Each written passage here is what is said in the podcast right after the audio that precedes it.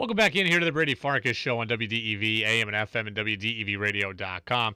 Patriots beat the Texans yesterday, and by doing so, they're now two and three in second place in the AFC East. And uh, one guy they're not going to have heading into Week Six against Dallas or any other week this year is running back James White. Lost for the season with a hip subluxation that was suffered in Week Three against the New Orleans Saints, and uh, I don't know exactly what we're dealing with here, but it certainly doesn't sound good. So let's go out to the phone line and find a guy who does know exactly what we're talking about. His name is Dr. Derek Ochiai. He is an orthopedic surgeon down in Virginia and one of the leaders in in in the hip. So, uh, Doc, we appreciate the time and perspective here.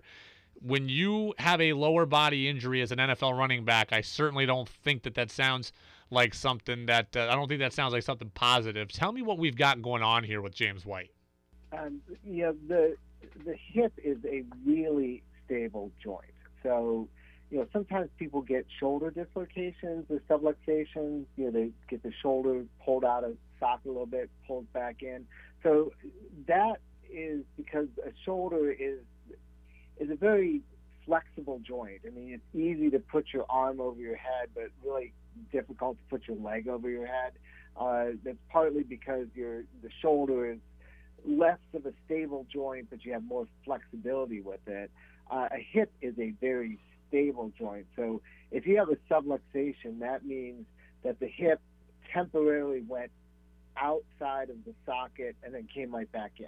So it, it's not a dislocation because then the hip stays out of the socket, but it's on that spectrum of, of hip dislocation. Um, and because the hip is a very stable joint, you really can't subluxate a hip without damaging structures in your hip. Um, now, whether that's something that needs surgery or can heal on its own, it, it that's depends on the individual. But you have to. It, it's a significant injury when you have a hip subluxation. You need a lot of force. You know, the hit or the play where he got injured looked kind of I, I, wouldn't say harmless, but it didn't look like the violent collision we think of when we think of serious NFL injuries. I, you know, he was just kind of tackled and went to the ground. I mean, do you think this injury is caused more by the the, the hit of the tackler or is it hit by landing improperly? Well, I mean, I don't think uh, Mr. White had much choice of how he landed, uh, but uh, uh, it was the landing. Uh, so he landed on his flexed uh, knee, and it forced his his hip uh, back. The, it forced the ball back into the socket. So um, it, it's it's called a posterior subluxation. It's it's very similar to like if you had a dashboard injury from a car accident. If you know your knee hits the dashboard as you as a car is crashing, that uh, dashboard is going to drive into your knee and then push the whole femur back, uh, and you can subluxate or dislocate your hip that way uh, in a car accident. It's, it's about the same type of mechanism.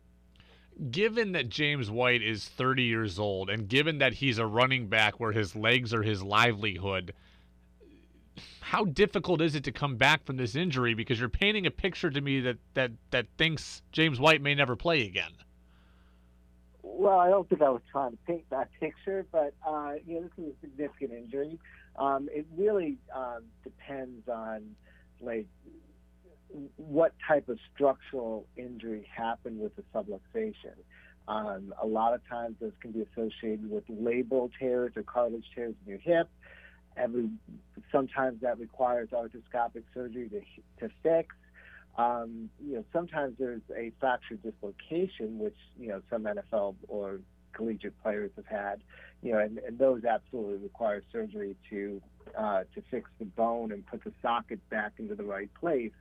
Um, if it's a subluxation and they don't have a labral tear, which is unusual but not impossible, um, then they just uh, stretch the surrounding structures of the hip, and that can heal over time. So that could, you know, that could be, you know, six, eight, twelve weeks, and they could, uh, you know, the hip stability comes back, and uh, and then a lot of rehab, uh, and then they could be playing next year.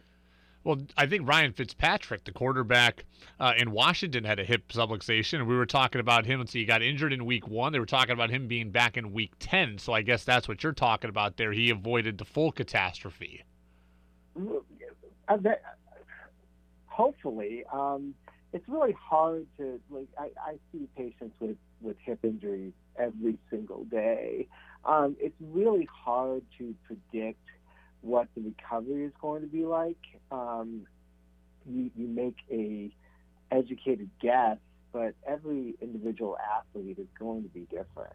Dr. Derek Ochiai, orthopedic surgeon, providing us some uh, awesome insight and background into what's going on with James White and his hip. Certainly hope that White is back next year, able to play. I don't know that he'll be back with the Patriots, but I hope that he is back. He has been a great pro and a great pap for a long time. Doc, we appreciate the time and perspective, and we will definitely call you again. Thanks.